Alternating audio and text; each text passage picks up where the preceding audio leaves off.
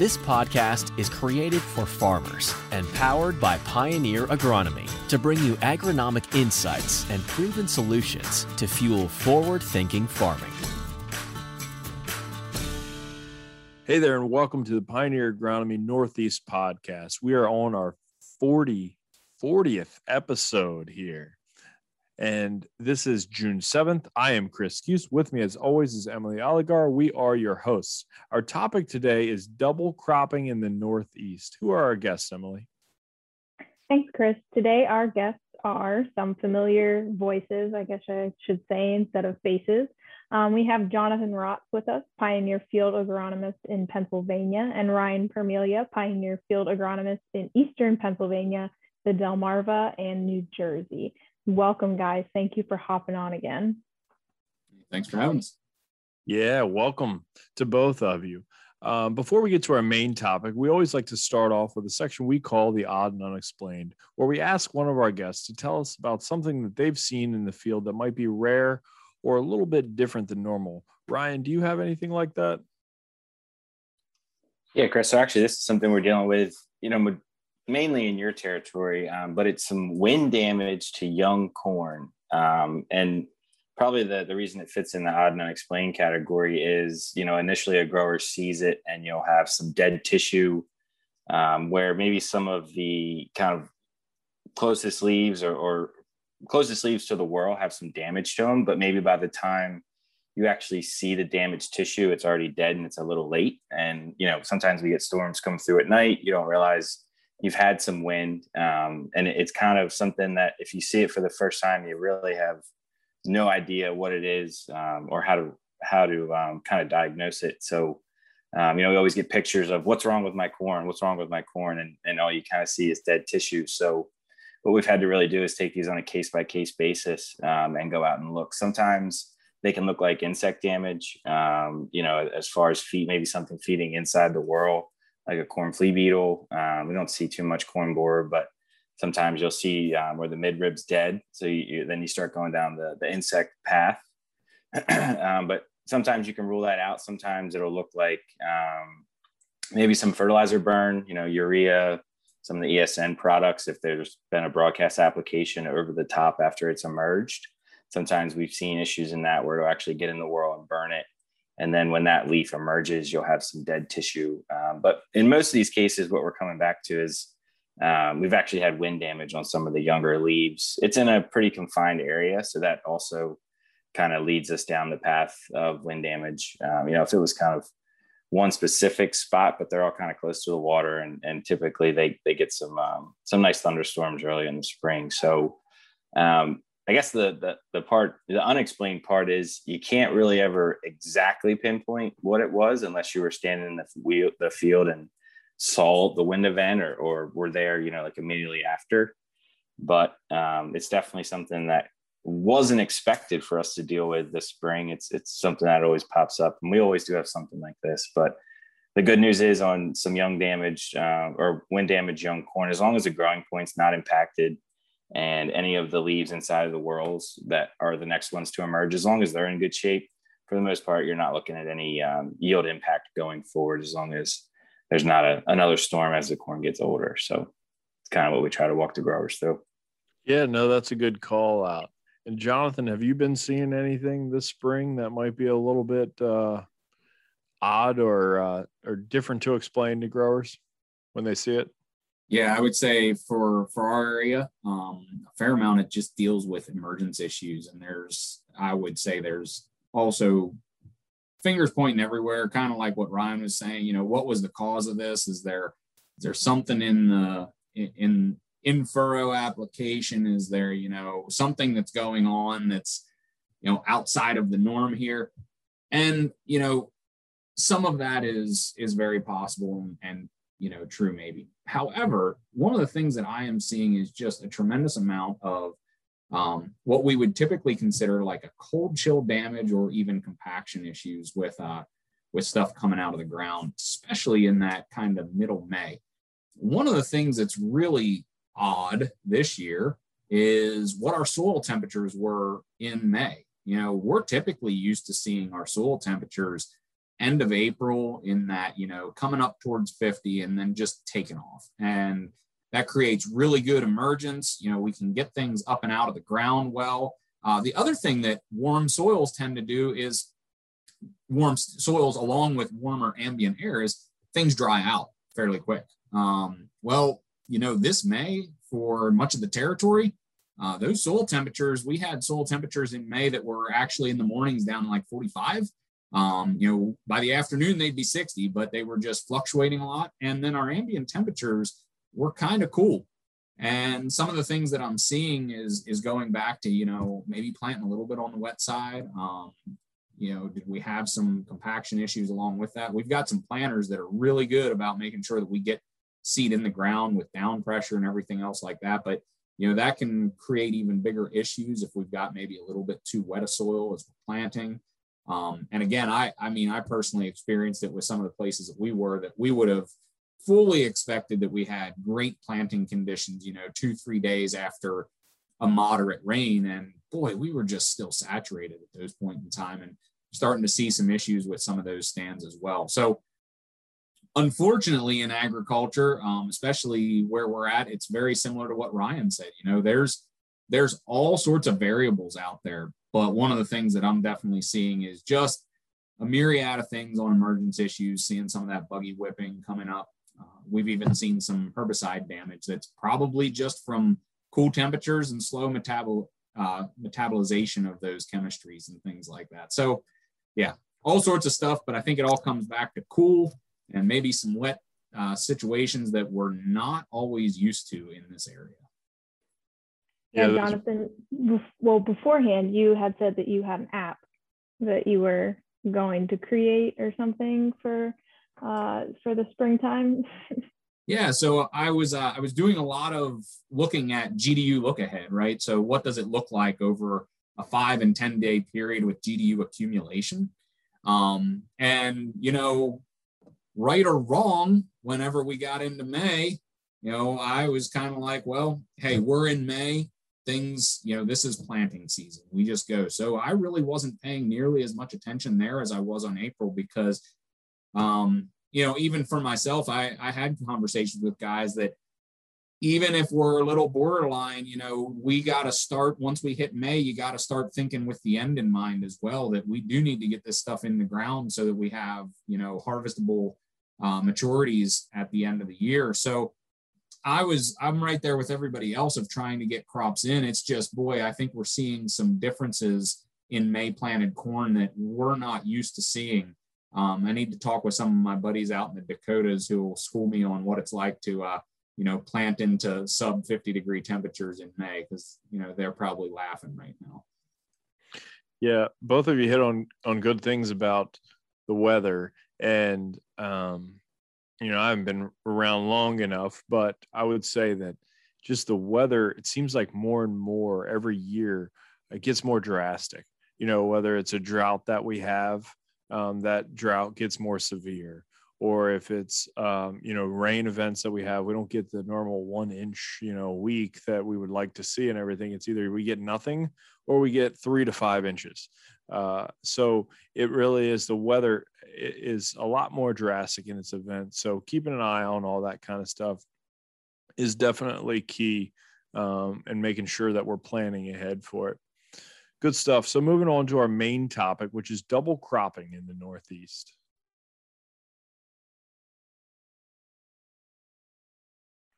So, Jonathan, we'll start with you. Um, how much double cropping are you seeing in your territory? I know you cover a pretty big geography, um, but just curious of what you see in your area this year. Well, this year compared to past years, and just maybe an overall view of what it's been like.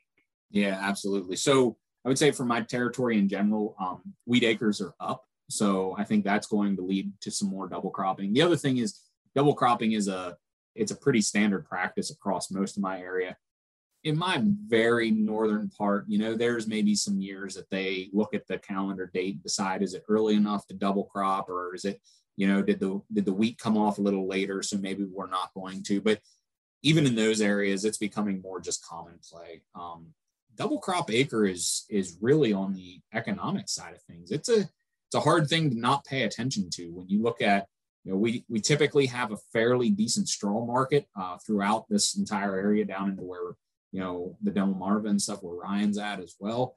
So by the time you uh, pull off some decent wheat, sell straw, turn around and have some soybeans come off of there, it it's really a it's it's a great opportunity for guys to make margin. So most all of those small grain acres, whether it be barley or wheat, tend to have something planted behind them. You touched on something there that I want to follow up with. Um, I'm curious, what would you suggest? And I'm sure that it, like everything with agronomy, varies from year to year, whether it has to do with the weather or um, just conditions in general. But you said, depending on when the date is that your crop, your first crop comes off. So if we're looking at double cropping something, what what's our time window like, in your opinion? So it's it's based a lot on the geography you're in. So you know, the further north you go, that window is earlier and earlier. So you're looking at you know maybe the first week of July, stuff comes off. Guys are really confident. It starts moving past there. Maybe not so much. You get down into the heart of my territory. You know, guys will just plant all of July. Uh, you get towards the end, you know that you're probably got some issues. You know, I'm sure Ryan's got some ideas on that as well. One of the things I always tell folks, though, is the absolute best piece of equipment you can have on the farm for double cropping small grains is a dryer, because one of the biggest things is getting that wheat off of there as quickly as possible.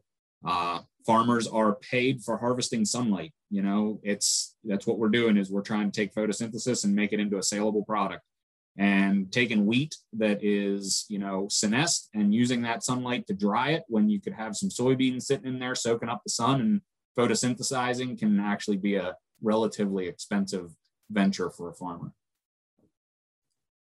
Yet, and the one thing you said about we have a good market for straw here, and we really do. And it always pops in my head that the vast majority of our straw is actually sold uh, for mushroom compost there. And uh, I definitely don't like driving by those mushroom farms. It does yeah, right. pretty bad when you go by those. So I, I tend, Ryan, ooh, hey ahead. Chris, I tend to like taking the straw off um, because it is it makes a better um, seed bed to actually plant into. We have left chaff and stuff to work through. But one thing to maybe thinking about, you know, with the way fertilizer prices are, I always recommend guys putting back that K. That's the potassium. That's the main thing they're removing with that plant that they're taking off and as as much as you're going to make on straw if you're somebody that is going to put the k back which is the right thing to do maybe put pen to pencil like that on the way we're looking on you know some of the input costs going forward but. Yep. If you're going to pull those nutrients off make sure you're putting them back and make sure it's uh, makes sense for you on your operation. So ryan um, what are some of the most important considerations that growers should think about um, when they're talking double crop. We always like to try to say that double crop, think of that if, if you're planting beans double crop, you know, your full season beans and your double crop beans are, are really two different crops there. So what should they consider different about those double crop beans versus the full season? I guess it's probably best to start with what Jonathan was touching on there. We have a host of different crops that are actually double cropped. We have corn, um, we have some silage stuff that's put in and taken off for double crop. But I would say 90 to 95% of the acres here are, are planted from a small grain to a, to a soybean here. So um, actually probably the first of next week, middle of next week, we'll have some barley brought off. So either two row or six row barley cut with soybeans planted behind it. And then um, pushing closer to 4th of July, we'll have some wheat come off. So uh, there's really, you know, a couple of things I really try to focus on when we're talking about planting double crop soybeans. One is, you know, maturity of your bean, row width, and population. So, you know, those are the three big things when you're making a decision about, um, you know, managing some of this stuff. So when it comes to population, we always recommend raising your population from maybe what you started in full season situations. So, for example, you know, some guys might be planting 140,000 here in April, 1st of May as we start to get later and later, so you know, sometimes we'll have wheat come off the middle of July. Sometimes those guys are up around 180, 200, 220,000 plant or soybeans per acre um, for a couple different reasons. One, like I mentioned before, that the seed bed is a little bit harder to plant through. So the actual seeds you're getting in the ground that are going to turn into viable plants tends to be less. Um, the second thing is, you know, capturing as much sunlight in, a, in an abbreviated window because you are planting a soybean later. So the more plants you have there, or the more canopy you have to capture that sunlight quicker, you know, theoretically, the more the more yield you can produce. And the the last one, as far as population, is closing the canopy as fast as you can. The quicker we can close that canopy, the quicker we can shade out all the little weeds that are coming up and trying to reach sunlight too. And if we can shut them off from getting sunlight, usually we can hamper their growth for the rest of the summer. So um, when it comes to maturity, typically we like to see guys go actually longer in maturity for soybeans than we do. Um, you know, we would prefer you go with a longer season bean than a shorter season bean in a double crop situation. So, for example, um, closer to where Jonathan is, where our territories kind of meet, those guys maybe are planning mid to late group threes and then you know on the shore uh, where you are chris guys are typically planning mid to late group fours sometimes you know early group fours four ones and four twos. And that's really trying to lengthen the, the reproductive stage of those soybeans because they are an indeterminate plant. Um, we really want to to maximize the amount of time that they're making flowers and pods and then therefore turning those into soybeans if we tend to shrink that, you know, shorter, those beans will actually turn and mature and, and reach their life cycle sooner. So we want to make them live basically as long as we can in the shortest window that we're going to plant beans for the year in order to make as many bushels as possible. So the last one's herbicide. Jonathan, you have anything you want to mention about herbicides? I like to use the R word um, when we talk about double crop situations because I think it's something that we always forget. But um, we really need to start pushing towards some residual chemistry in in double crop situations. Typically, we try to do some kind of technique that's you know basically burn down, kill everything that's there as best we can, and hope the beans canopy over and don't let anything else survive. But um, with some of the problem weeds we're running into, especially stuff like mare's tail or, or horseweed here, we really need to, to incorporate some kind of chemistry with a residual component to keep any late flushes that we'll get um, with some summer rains. Yeah, I couldn't agree more. I mean, mare's tail loves having sunlight. So when we take that small grain off and open that soil up, you know, we can get a pretty good flush. Um, and like you said, having some sort of a residual down to kind of hold that and make sure that we've got it is is a big thing. The other thing I always chat with guys is, you know, keeping wheat clean is one of the best ways to have a really good program. Um, you know, if you've got a bunch of mare's tail and stuff already out in that field and you come through and clip it off with uh, combine and then come back and you're thinking you're going to control that boy that stuff's really hard to get a hold of. Number one most of the plant tissue's already gone and number two it's a it's a big nasty uh, weed at that point in time so it can be hard to get control. And to your point too the nasty part is you know we've got we do have some um, products out there i would say especially with the e3 system like you know the dicamba system continues to get more and more restrictive to where you really can't even spray during that period and for good reason. Um, but I guess one of my biggest fears is that, you know, E3 becomes the easy button and that guys just say, oh, well, we don't need much. We can always, you know, combat those weeds with just taking enlist one out there or something. And that's not the way we want to go with it. So, yeah, right on, make sure that residual and things like that is laid down. Yeah, with the enlist system, we have a lot of growers that are excited about the, the zero day plant back to the 240, yep. 240 choline product because you know it's pretty neat to see in a field around here in the summertime. You'll have a combine followed by maybe a, a baler, followed by you know maybe somebody picking up the bales with the drill waiting to plant the soybeans all kind of in a line. It's kind of kind of neat to see an operation. And then behind that is usually a sprayer. Yep. So with the 2,4-D system having the zero day plant back to an enlist E3 soybean, a lot of guys are excited to be able to use that chemistry and also not having the, the June 30th cutoff date as we get into the later portion of, of double cropping. Yeah, you still have that in your back pocket to use. So when it comes to the residual stuff, uh, we do have glyphosate and ALS resistant mare's tail around here. So um, in my talks with growers, I'm trying to maybe steer them away from some of the group two herbicides. Yeah. Um, so, you know, like classic, probably run on more acres around here than than maybe what was good for it, you know, 5, 10, 15 years ago. So that might be part of our, our ALS problem. But, um, you know, like the 14s and the 15s are good. And even, you know, just good old Metribuzin does a pretty good job holding back some of this stuff in any kind of soybean rotation that you're in. And, you know, if you're able to spray it before the beans come up. So there's plenty of options.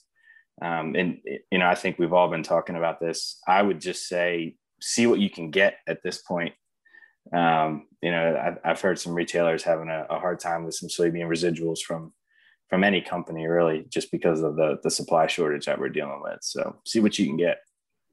You guys both talked about uh, harvesting sunlight and uh, the bean harvesting sunlight instead of the weeds and things like that. So let's talk about row width a little bit. You know, you got seven and a halfs, 15s, and 30s is typically the, the three that we have in the area. When you're talking about double crop, what do we recommend? Yeah, so for me, it's not 30s. Um, I'm I'm still a big fan of 15s, honestly.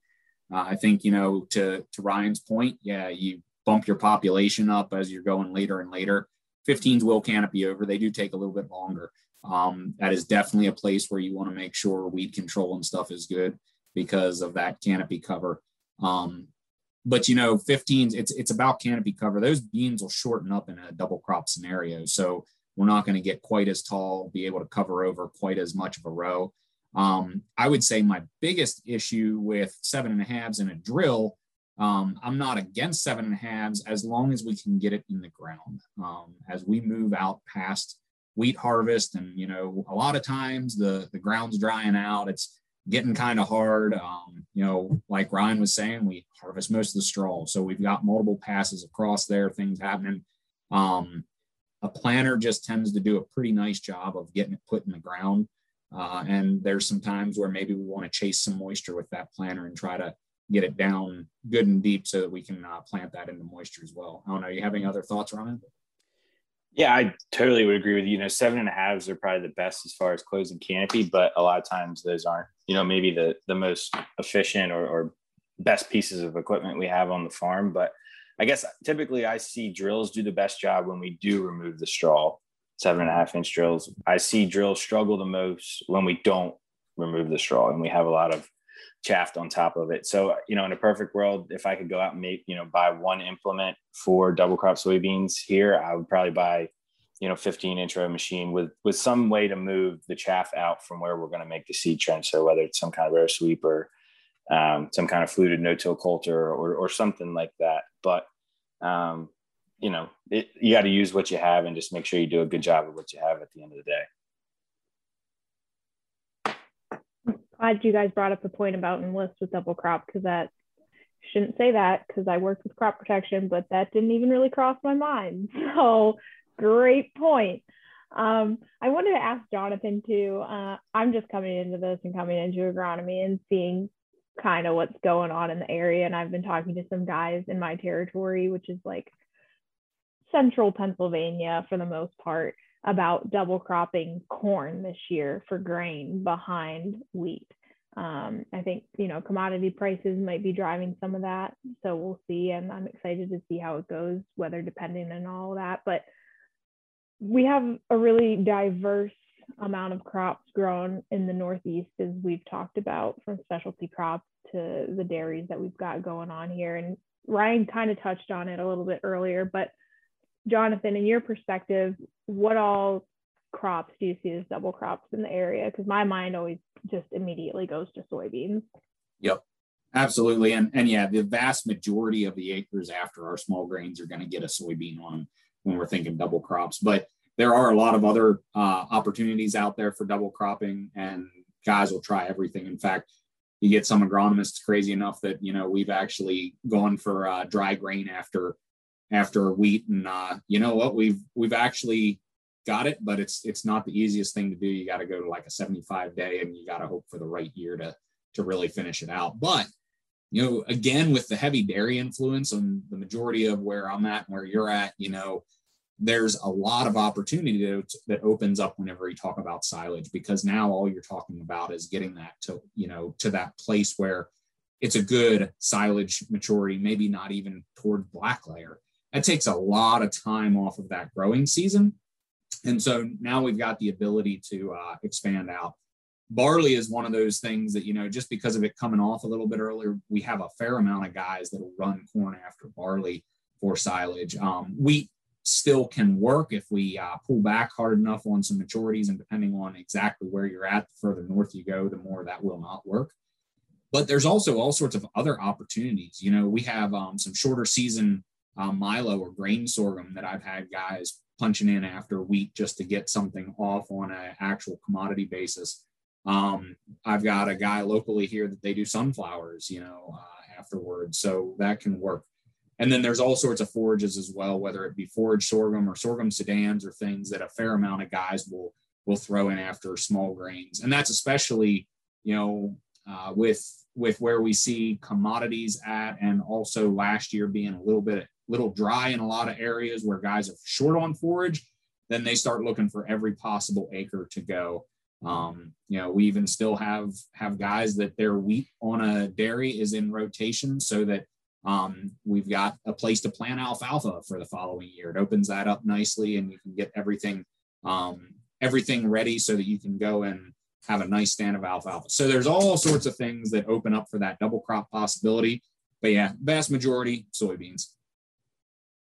It is interesting though. It's a lot more to double cropping than uh, ran through my mind because yeah, I just go soybeans immediately. But thanks, guys.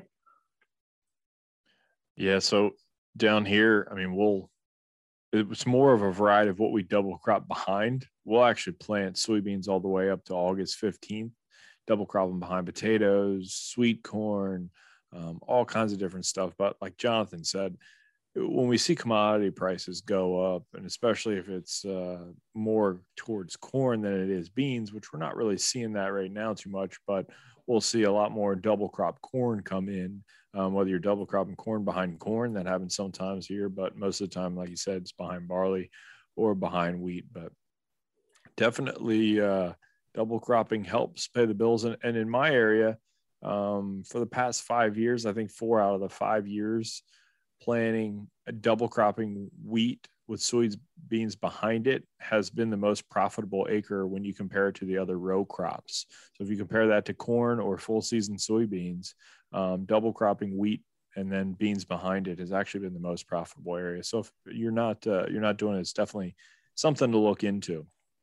Chris, I guarantee your territory probably is the only one that could talk about double cropping soybeans behind watermelons. I think they somebody had to do that two years ago with a watermelon yeah. crop.